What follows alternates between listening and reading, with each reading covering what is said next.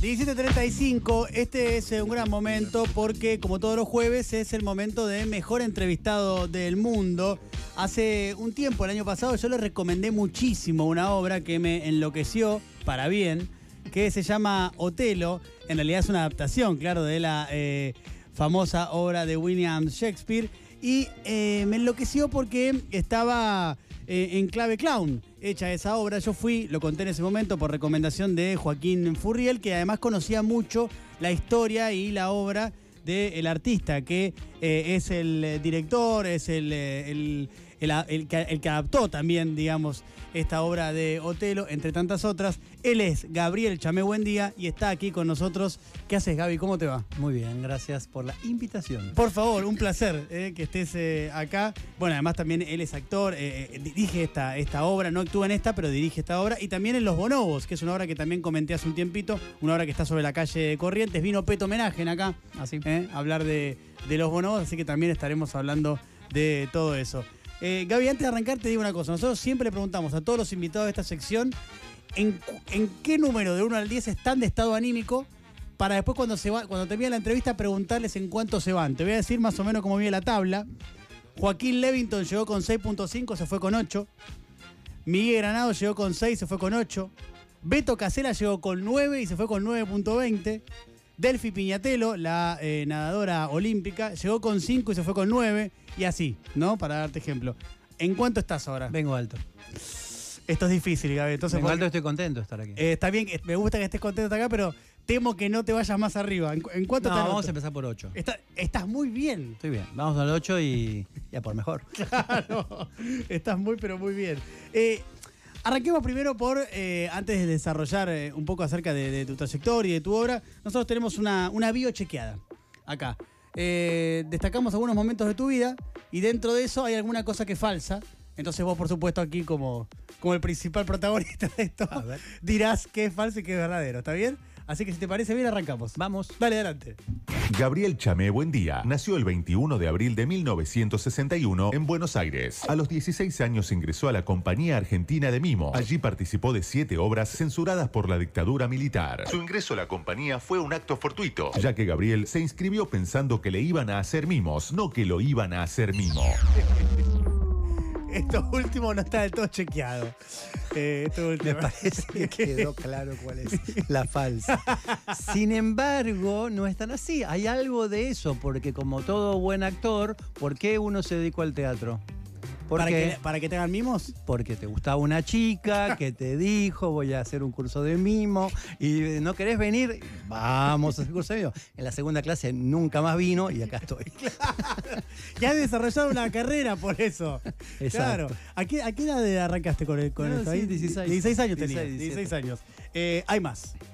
En los 80, Gabriel fundó el mítico Club del Clown, grupo con el que recorrió América y Europa. Fue en una de esas giras en las que decidió quedarse a vivir en España dando clases. En los 90 se sumó al Cirque du Soleil, donde estuvo durante seis años. Tras una confusión con un trapecista, Gabriel terminó su etapa allí, literalmente volando por los aires. Me he tratado de subir alguna vez a la soga y no había manera. No, no hay caso. No, ¿no? los, los, artistas me, me, tocaban así, me levantaban, pero yo no podía. Así no hay que, caso. No, no, Esto no, último falso, entonces de último. falso. Lo último falso es Pero sí, Soleil, Soleil, muchos años. Estuviste mucho tiempo ahí. Sí, siete años. Eh, ¿Y eh, ¿en, qué, en, en, qué país con el Círculo Soleil? Kidam, Europa, Estados Unidos, Japón, eh, Australia. Un montón. Un montón.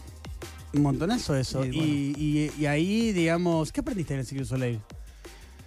Eh, aprendí a, con varias cosas, lógicamente. Eh, tal vez la más concreta es la de un aguante mental muy fuerte, o sea, una resistencia mental muy fuerte a la fábrica de la repetición.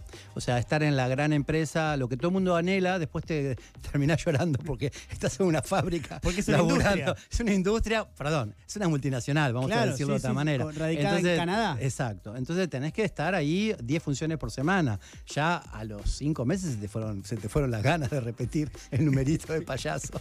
ya no podés más. Entonces, este, bueno, eh, mucha, mucho, mucho mental. Y después, bueno lo genial de ver. Para mí también lo que aprendí mucho es del show business. O sea, yo siempre independiente y en Europa institucional. El show business nunca, nunca había estado. Y Claro. bueno, ahí estuve. Como que ves la empresa multinacional que cómo se maneja.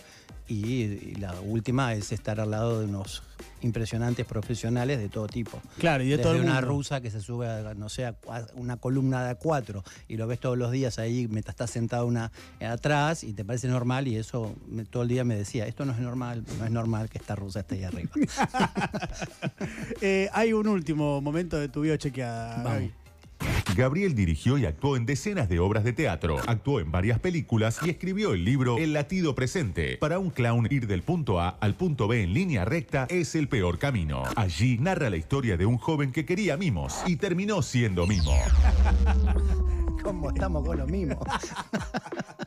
Pero sí quiero mimo. O sea, Claro. yo sí Pero quiero. ¿quién no? ¿Quién no? ¿Quién no? ¿Quién no? ¿Quién no? ¿Por qué estoy acá yo en este momento, por ejemplo? Porque sí, porque quiero que del otro lado digan, ah, mira Dieguito, ¿entendés? Es eso.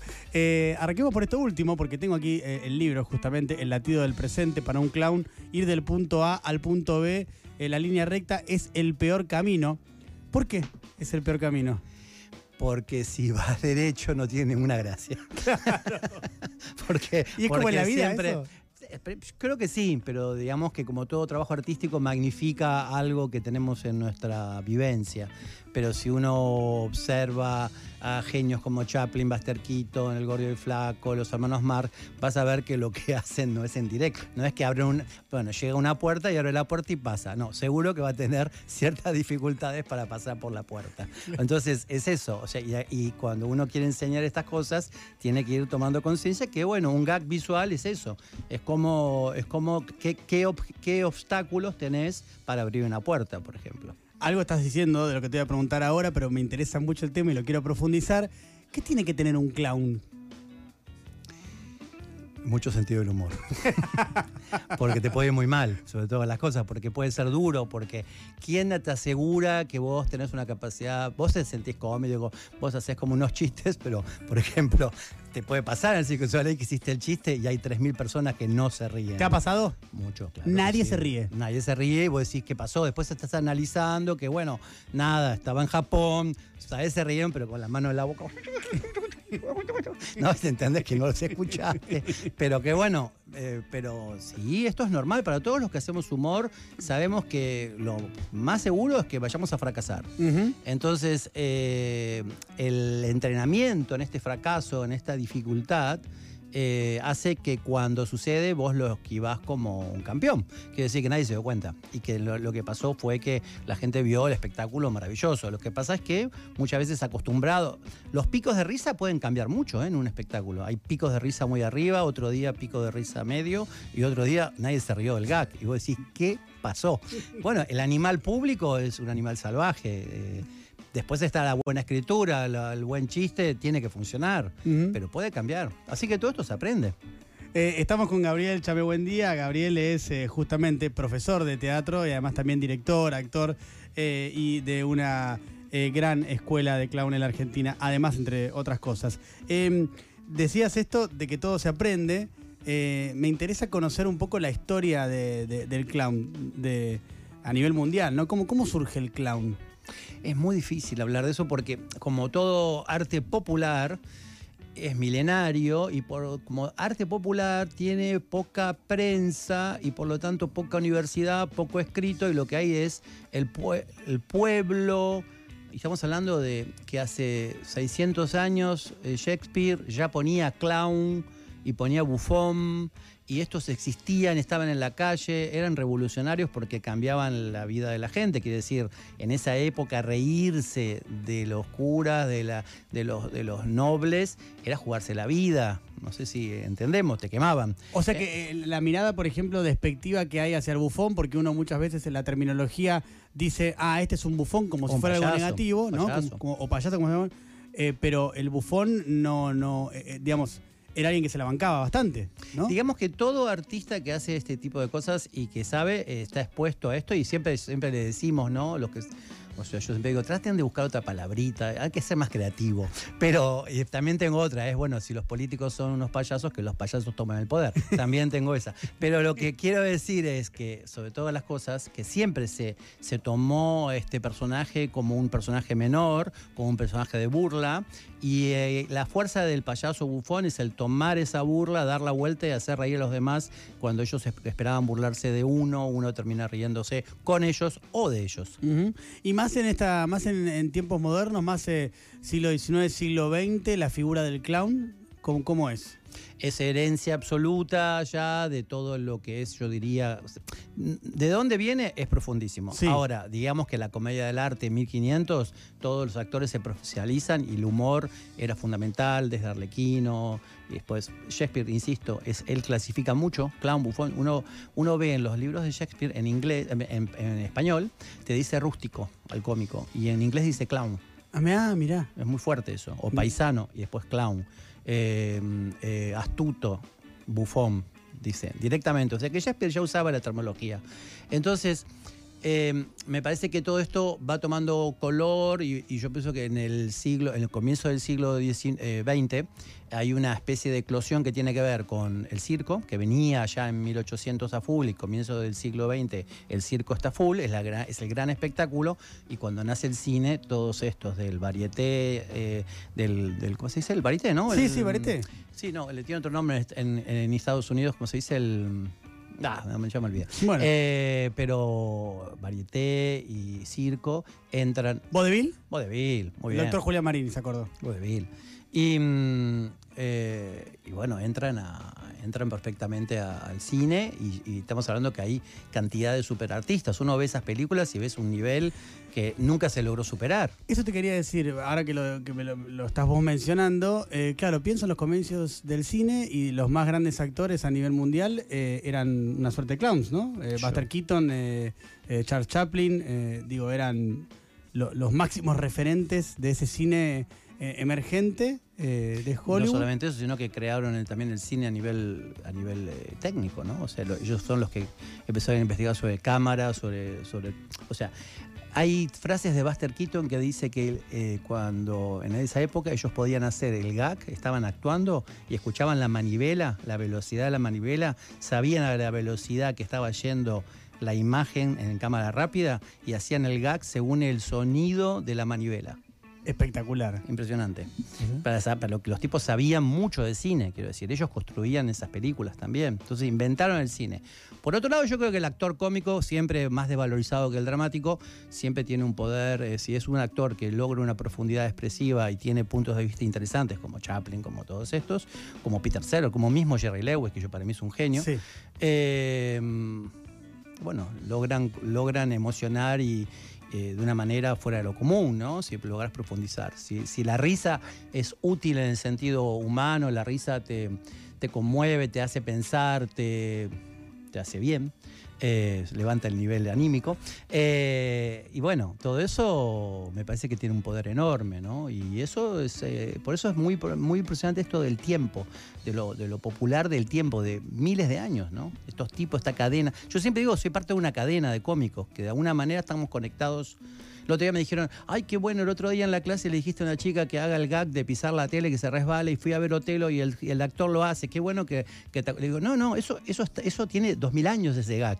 Y yo lo, para mí es importantísimo estar en conexión con, la memoria colectiva, ¿no? De decir, esto se repite a través del tiempo. Si vos te chocás la pierna contra la, contra, contra la mesita, todo el mundo se ríe. Es cierto. Mira, me río de imaginármelo. Imagínate si lo veo. Eh, una eh, cuestión que yo decía recién cuando te presentaba, yo llego a, tu trabajo, a tu obra, a través de Otelo, de la adaptación que vos haces de Otelo, eh, que está actualmente en el Caras y Caretas, donde los actores son clowns. Eh, y la verdad que, yo te lo decía fuera de aire, me pareció una genialidad. Yo quedé muy impactado viendo esa, esa obra porque, claro, es un clásico de los más relevantes de Shakespeare, hecho por clowns, y nunca me imaginé que podría ser tan bueno, ¿no? Entonces, bueno, quedé gratamente sorprendido. Eh, ¿cómo, ¿Cómo te ocurrió hacer, eh, hacer eh, Otelo de esta manera? Y bueno, nada de golpe, todo tiene un proceso de... Viste como los, años y el tiempo van llevando. Con Shakespeare ya empecé hace mucho, empecé a los finales de los 80. Empecé como a empezar a hacer obras más de comedia. Al principio era como mucho más un invento clownesco de la obra, porque también hay que explicar a la gente que si va a ver Otelo, va a ver la obra con el texto de Otelo, Ah, eso sí, traducido claro. por mí, Claro. pero o sea, con, con un texto mucho más accesible que el que lees de las traducciones españolas que son horrorosas y que hacen que todo el mundo odie Shakespeare finalmente. Pero que, pero que poco a poco fui avanzando sobre esta idea y, y sobre todo tiene que ver con este deseo mío de, de integrar la lógica del clown y que el teatro y el clown van de la mano, que no son cosas separadas, que no son cosas, eh, ¿viste? clown ahí y, nos- y hacemos teatro, ¿no? O sea, yo lo odio eso y entonces es como una lucha constante de demostración que no, que el que hace clown puede ser. Yo creo que en este momento las mejores obras que hay en cartel en Buenos Aires, si uno mira, son los actores son clown. Obsérvenlo, Terrenal, Bonov, fíjense, fíjense Bueno, que eh, el, el otro día estuvo Mauricio Cartún Bueno. acá y hablamos justamente de Terrenal, eh, que son... Tres payasos. Clowns, exactamente. Pero son tres compañeros míos de toda la Sí, vida. sí, sí, sea, sí. Es como si jugábamos en primera hace mucho. Entonces, eh, quiero decir que eh, la integración es, es fundamental. Eso es desde un punto de vista. El otro es Shakespeare, que, que como Chaplin y Buster Keaton, el otro que me enloquece es Shakespeare. Yo, yo, yo tardé mucho en llegar al teatro. Yo como que vengo del mimo, como me mimaban, de... de de- apareció el clown en, los, en, los, en la época democrática, ¿no? la época de Alfonsina, y descubrí el clown, y poco a poco me fui yendo al teatro, fue como un camino inverso a todo, a todo el mundo. Y lo que me gustó de Shakespeare, que dije, ah, Shakespeare, no sé si me gusta el teatro, pero Shakespeare me gusta. Porque los argumentos son impresionantes, la- la- la- las ideas son buenísimas, las resoluciones son geniales, siempre tenés acción dramática.